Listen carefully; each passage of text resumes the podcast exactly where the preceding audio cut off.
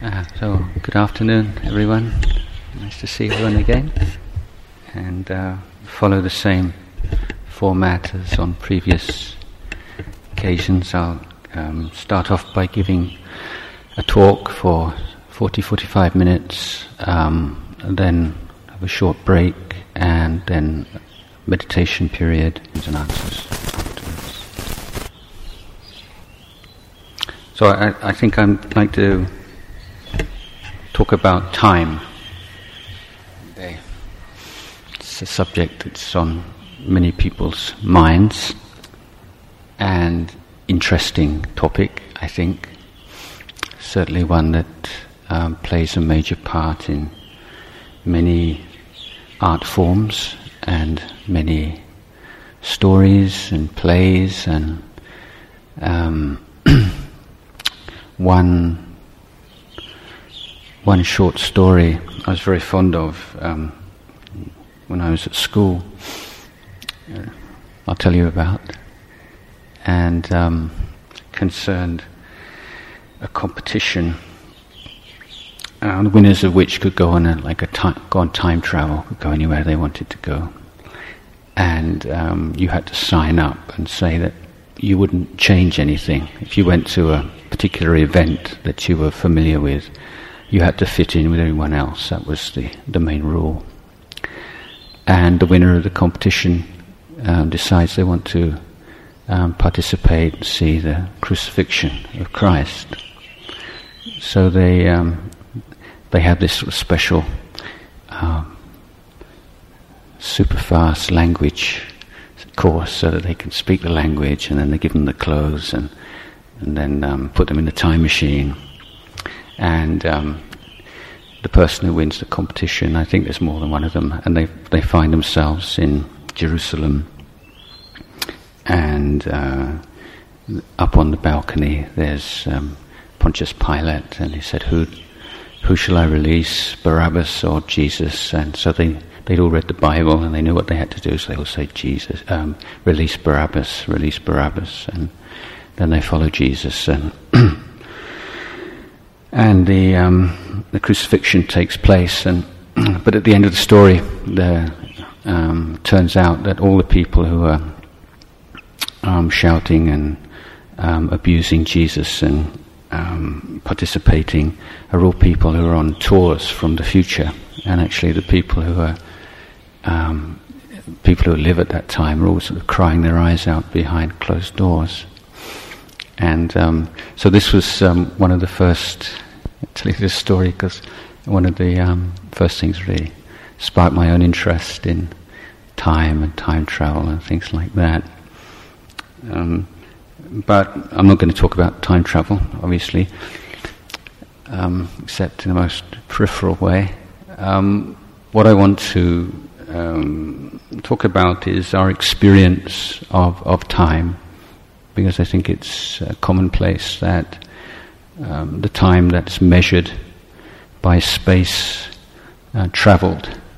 Um, for instance, clocks. Um, um, we see a clock moving, so we're traveling. We measure time through movement, and clock time and the time that we experience um, is very rarely one and the same. So I think it's worthwhile looking at the causes and conditions, um, those things that affect our experience of time, and see what implications that has, or or um, what ways we could use that knowledge usefully. One of the most um, impressive discoveries and technological developments, I think, in the past few years um, has been the um, traffic lights, which give you a countdown um, from how many down to zero. And it seems to me that it's um, been a great boon to mankind as it's reduced an incredible amount of stress and tension at traffic lights simply by knowing how many seconds you have to wait. And um, very simple um, device but based on understanding of the way people's minds work, and that our sense of time is conditioned very clearly by desire. So when we want something um, and we haven't got it yet, that gap between uh, the arising of the desire and the satisfaction of desire um, seems um, very slow, doesn't it? Because we want it to go quickly. Um, similarly, when we're really enjoying ourselves, having wonderful time, then we can feel that time zips by. They say time flies when we're enjoying ourselves.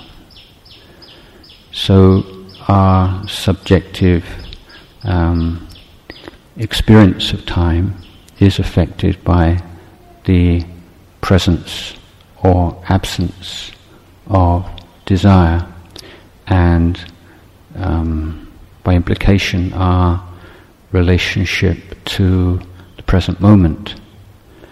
Actually, the, the more that our mind is interested in or obsessed with the past or the future, then the less real the present moment becomes. And conversely, the more interest and um, awareness we have in the present moment, then uh, the less real become the past and the future. So in Buddhism, we're, we're not um, so interested in establishing dogmas and trying to um, develop a, like a, a, a doubt-free faith in dogmas as a way of creating inner security. But we're interested in, in looking at life, learning from life and learning from experience. Um, I, I, myself come from quite a, a secular family. I have one uh, great aunt who's a churchgoer. Other than that, um, family quite relaxed about religious matters. And and when I became a monk um, years and years ago, um, a lot of my family members um, got together and apparently they were all saying, "Do you know? I never thought he was religious. Never struck me as being a particularly religious kind of person." And so we were wrong. And I said, no, you were right, actually. You know, um, I, I don't consider this to be, you know, a religious um, matter in the way that you understand that to mean. You know, I, I don't see um, adopting beliefs about things um, as a way to peace. I see the way to peace um, through looking very clearly and very closely at the way things are and trying to eradicate the false assumptions and attachments that um, spring up and thrive through ignorance and lack of understanding.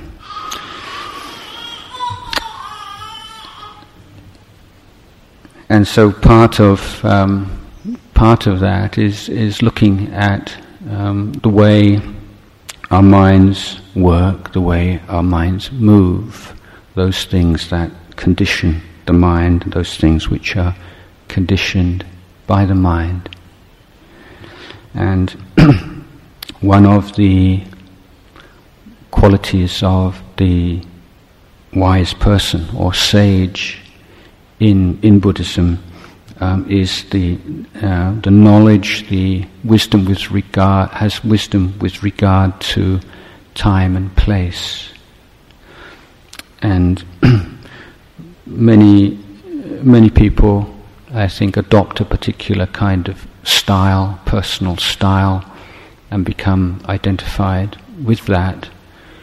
Um, in uh, to speak in, in stereotypes and Perhaps the, the Western person uh, tends to be overly ready to express um, inner thoughts and feelings, whereas the the Eastern person, again, this is very stereotypical, uh, is perhaps perhaps um, overly concerned with with um, concealing um, those inner thoughts and feelings.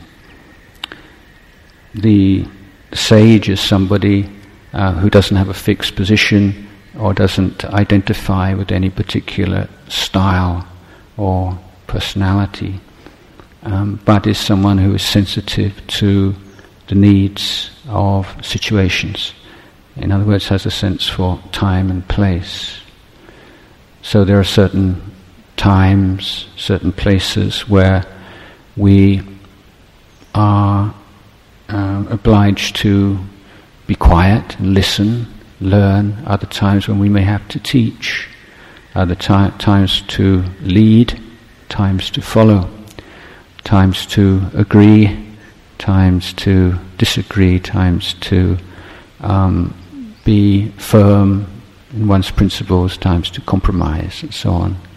And there's no kind of book that you can read that, that will teach you in what situation you should adopt which particular stance or policy. Um, but what you can learn to do is to train, educate your mind so that you have a feeling for um, what is the correct, most, the, let's say, the optimum uh, response to, to a situation. This is the role of, of mindfulness, um, which we can develop through a number of exercises, um, as when we sit cross legged and close our eyes and try to sustain attention on an object, uh, but also something that we adopt as a, a way of being in the world. Um, so when we understand the nature and the role of mindfulness, then there's not such a clear split between um, meditating and, and daily life. You know, there's a lot of um, discussion and of Dhamma talks on how to integrate Dhamma practice into daily life, but in in fact that they're not. I don't see them as being separate in that way because following the same principles, trying to do the same things.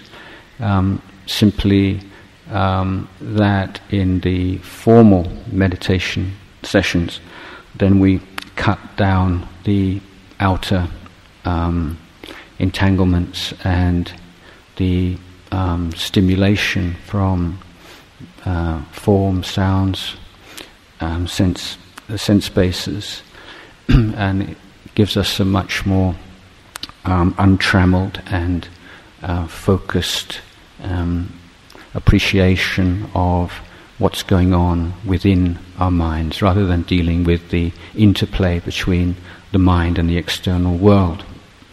So the, the formal meditation practice complements um, the, the practice during um, daily life. Trying to find that um, awareness, presence of mind that enables us to act wisely. So, one of the uh, interesting definitions of, of mindfulness that was given by Ajahn Buddhadasa, one of the great modern Thai um, teachers, is, is that um, mindfulness means timely wisdom. Um, that's, that's not exact translation, but what, what he means is that when we are able to call upon um, our reserves, our knowledge, our understanding, our principles, and so on and so forth, um, in sufficient time to be able to deal creatively, constructively with, with situations, with challenges, with difficulties, then we can say we have mindfulness. So, so mindfulness is the, the, the condition for wisdom. So it's not that being in the present moment, um, being able to sustain attention in the present moment, is, is the goal itself. Um, but it is the prerequisite for um, the, the fluent use of, of wisdom and and if it is the um, authentic wisdom um, that's developed through the Eightfold Path, then arising together with it, co emergent with the arising of wisdom in situations, is compassion. And they are like proofs of each other. So we can, the proof of, of wisdom is compassion, the proof of compassion is wisdom.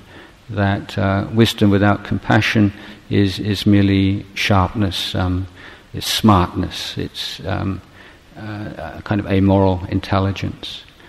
But the kind of wisdom that we develop um, through Buddhist teaching is one in which we are aware of the whole situation. We are aware of, of for instance, suffering, not as me suffering, my suffering, but suffering as a, as a condition, um, a, a, universal condition. Um, we're aware of the, the pain that uh, we create for ourselves, other people create for themselves and create for each other um, through, through lack of understanding. So um, we we also see the causes and conditions for, for that suffering in the same way. So, um, in the uh, in the vision of someone who, who lacks that kind of clarity of mind and awareness, um, negative emotions arise when we see someone behaving in a very unkind, um, uh, cruel fashion, and we say, you know, they they are so cruel, they're so unkind, they're so selfish and so on. And because we see those um, defilements and those negative qualities as being possessions of, of people, um, there are owners of those um, behaviors and, and conditions, then our own mind gets very stirred up.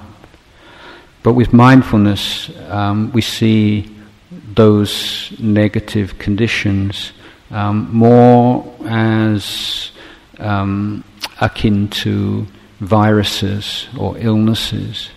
So, just as if we were to um, become aware that someone has diabetes or has cancer or has some awful illness, um, our immediate response would be compassion. Um, through mindfulness, we, we begin to experience that same feeling when we see someone being very selfish or being very uh, harsh and cruel and so on, um, we feel that they they are afflicted, that they um, have become uh, infected or afflicted um, by an illness. So um, our immediate response through that um, wise response to to someone's behavior um, is is compa- is compassion. So wisdom and compassion rising to, together, based upon mindfulness. In the text that um, you may have studied, or um, you say that the um, the mindful consciousness, the mindful mind, is one which is free of um, desire and grief for the world, or in, in, in Thai often use the phrases yindi, yin rai, um, so liking, disliking, so on. So uh, this is uh, another leading feature, quality of, of mindfulness, um, of, of the kind which provides the basis for this wisdom and compassion. That is to say, um, it is a mind free of the habitual movement towards objects um, that arouse pleasant feelings and pushing away objects that arouse unpleasant feelings.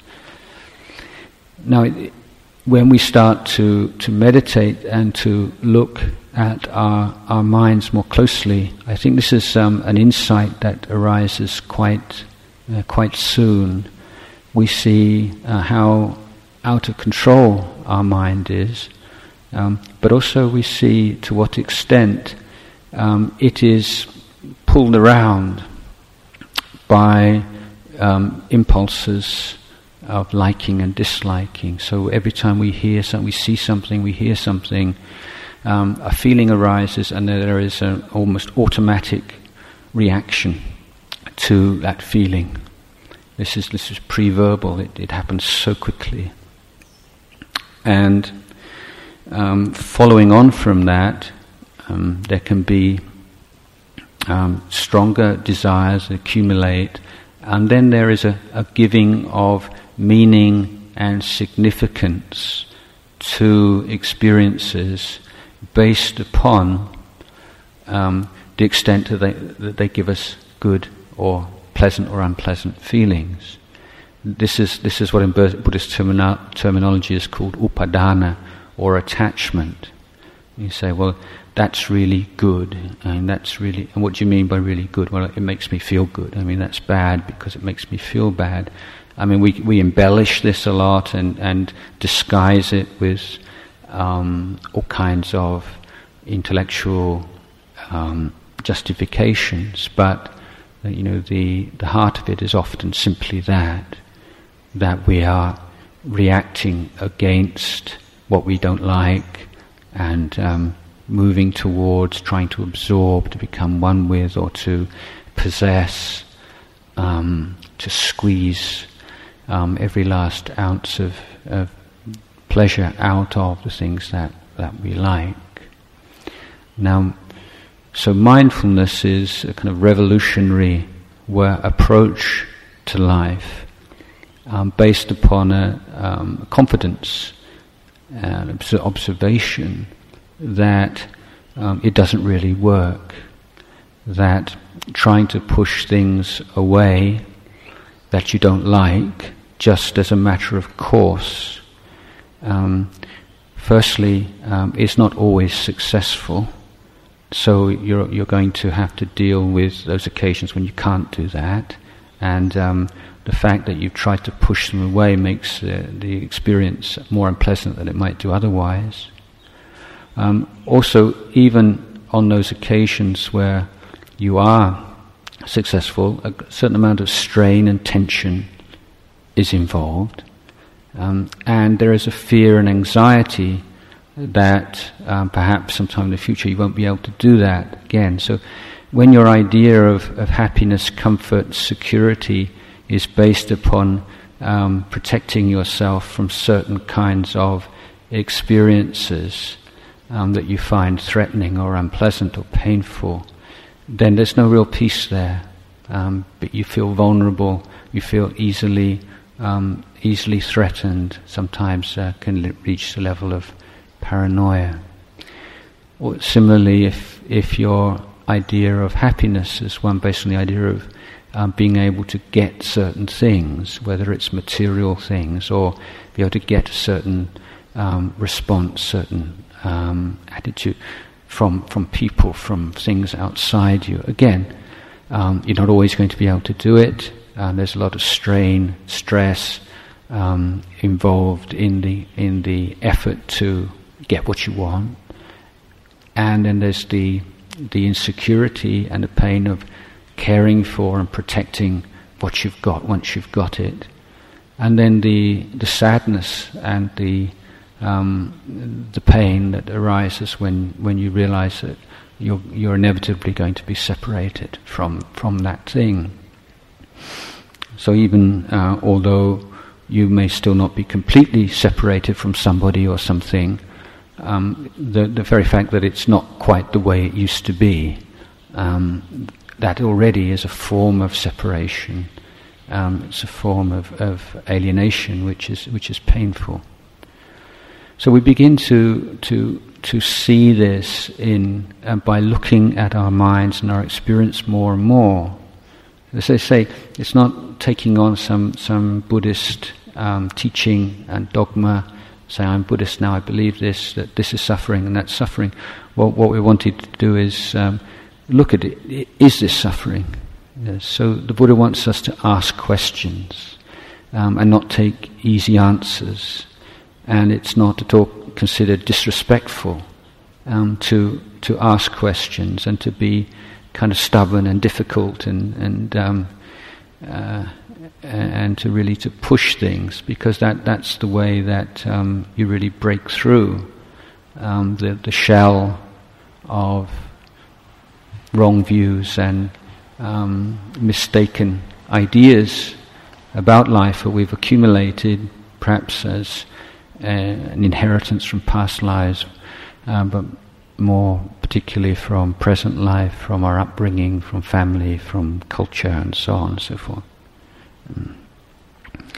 So we're, we're training ourselves to be with ourselves, and um, it helps a great deal, of course, if you're willing to at least to to take on trust the idea that um, underneath all the um, the outer shells and and the, the personality and the uh, all the kind of stuff um, deep down inside, you're really worth getting to know, and you're really good company. Uh, if you can um, take that on as a, at least as a, a working hypothesis, it helps a lot you know, if you start off, you say, I'm, I'm, just really this kind of nasty person, or I'm a really boring person, and there's nothing, there's nothing in my life which is really kind of interesting or special, or you know, that kind of uh, cynical, uh, dark um, kind of attitude to to oneself that many people um, carry around. Then it's going to be a lot more difficult.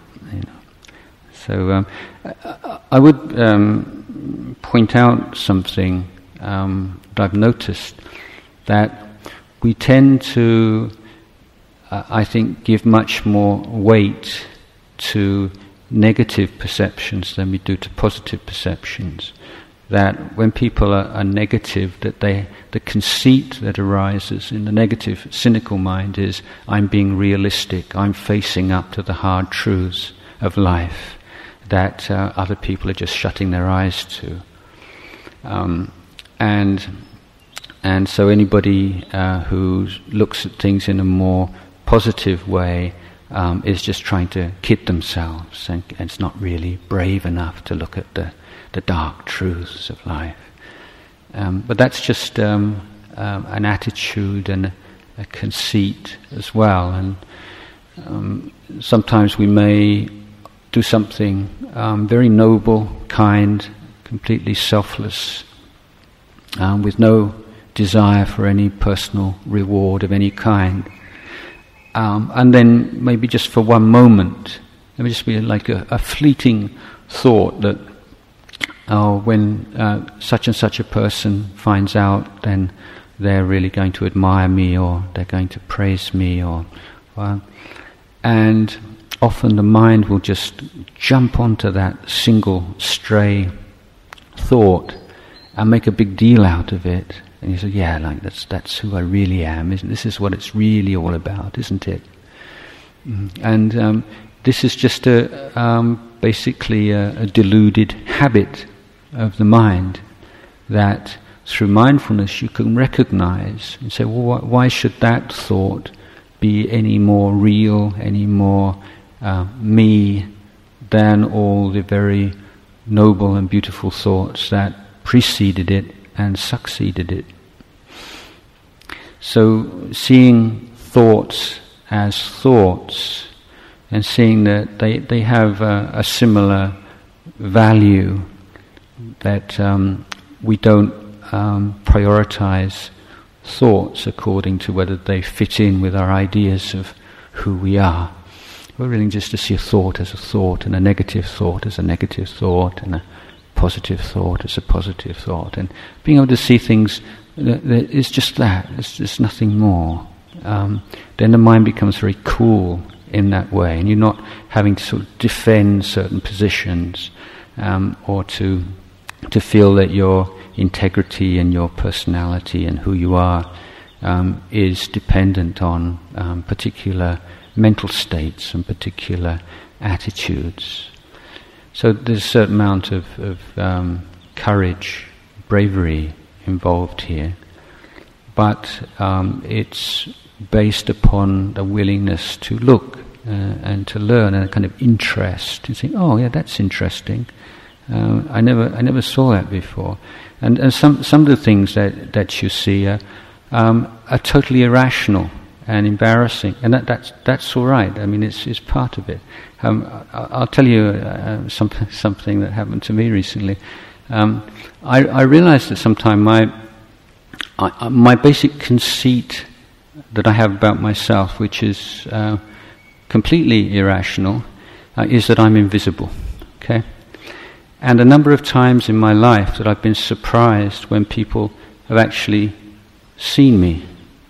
Um, I, this is partly because as a child I had I had asthma for many many years, and so I, I was always sort of separate, um, often uh, off school by myself, and um, I, I was put up a year at school, so I was always studying with children who were older than me. So that sort of emphasized a sense of difference and separateness. And um, when I was 17, I left school and um, went overland to India and um, traveling nearly all the time by myself and just like to sit back into sort of um, dark, dusty corners of tea shops and sort of watch people go by. And so, sort of identifying more and more with this idea of myself as an observer and as someone who is basically unseen. Um, and this kind of conceit, I realize, has never, has never um, completely disappeared, even years as an abbot of a large monastery and being very much in the public eye. And um, so last November, my, uh, my mother and my sister in law, my brother's wife, were visiting, and we were up in Ubon. We were waiting for a car, and my sister-in-law was looking down uh, uh, at the ground, and she said, "You know, your toes are just like your brother's." And my immediate reaction was, "How does she know that?" Um, even though I was standing with sandals on, you know, my, my feet were completely exposed. And so um, this is not a particularly profound Dhamma point, other than to um, to show you that it's, it's, possible to have these kind of weird, um, irrational, strange kind of thoughts in the mind, um, which, when you don't have a, like a fixed idea of who you are or who you want to be, um, you can accept. And you know, oh yeah, that's kind of interesting. And actually, it, it, from there, I was able to see certain other kind of incidents in my life and, and um, misunderstandings with people I've had and so on that, that came out from just assuming um, that people couldn't see me or that um, I was invisible. So this, this is um, just one example of uh, kind of the study, the, the, the, things that you get to see and, and understand by just being willing to, to open up.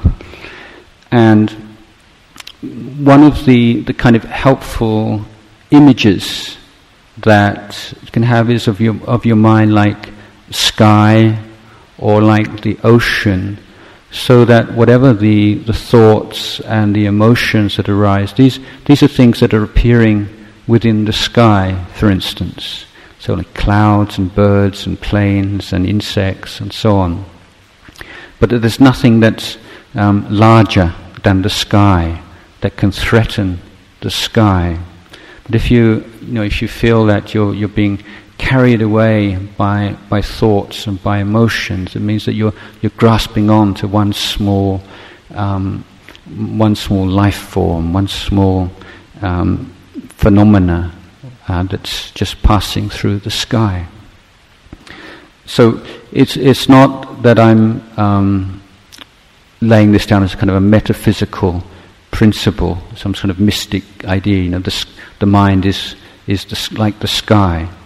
But like with most or almost all of Buddhist teachings, that they are there as tools to be used. You can take on certain kind of images, similes, metaphors, um, particular ways of, of looking um, in order to see things more clearly, um, in order to uh, prevent the mind from falling into a rut or getting confused or deluded by things.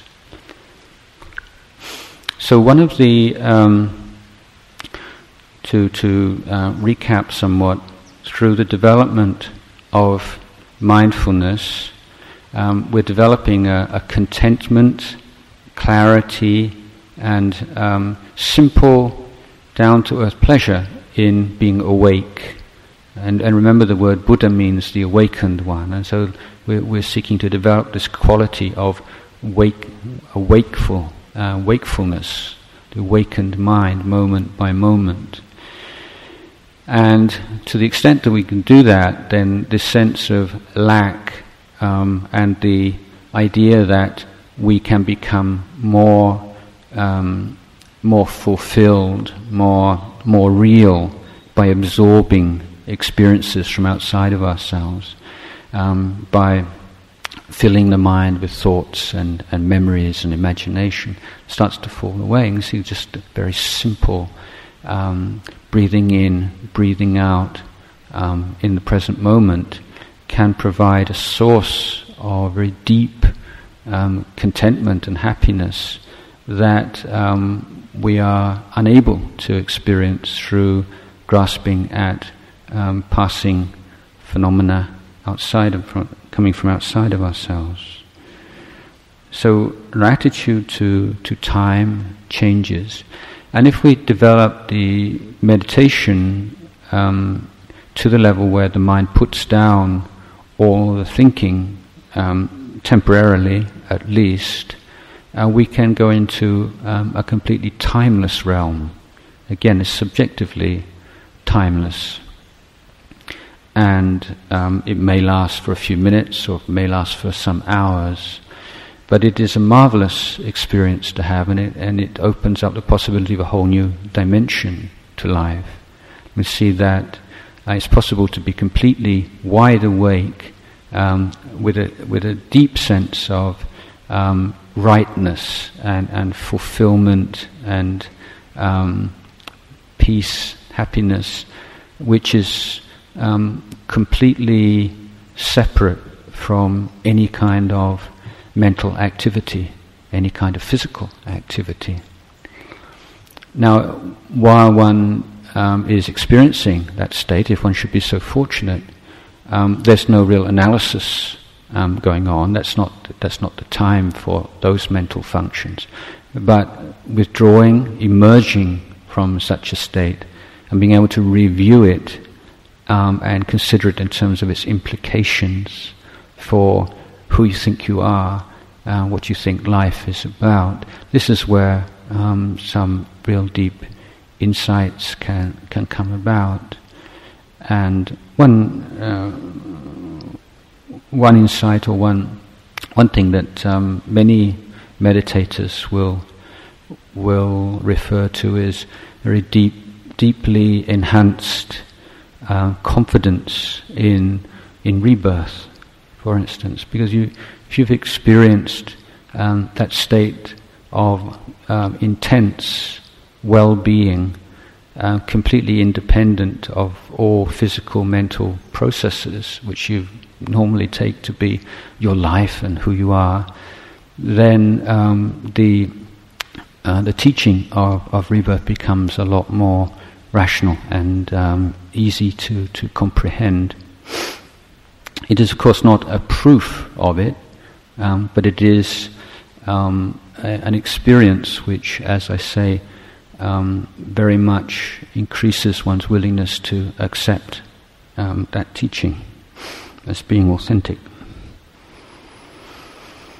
So, um, the, the teaching of, of rebirth is, uh, and I, have mentioned this before in previous talks, not a dogma to you must believe in if you're a Buddhist, but it is very helpful if you have confidence in it because it um, has implications for so many other areas of your life. For instance, how you prioritize your um, use of time. You know, what's worth doing.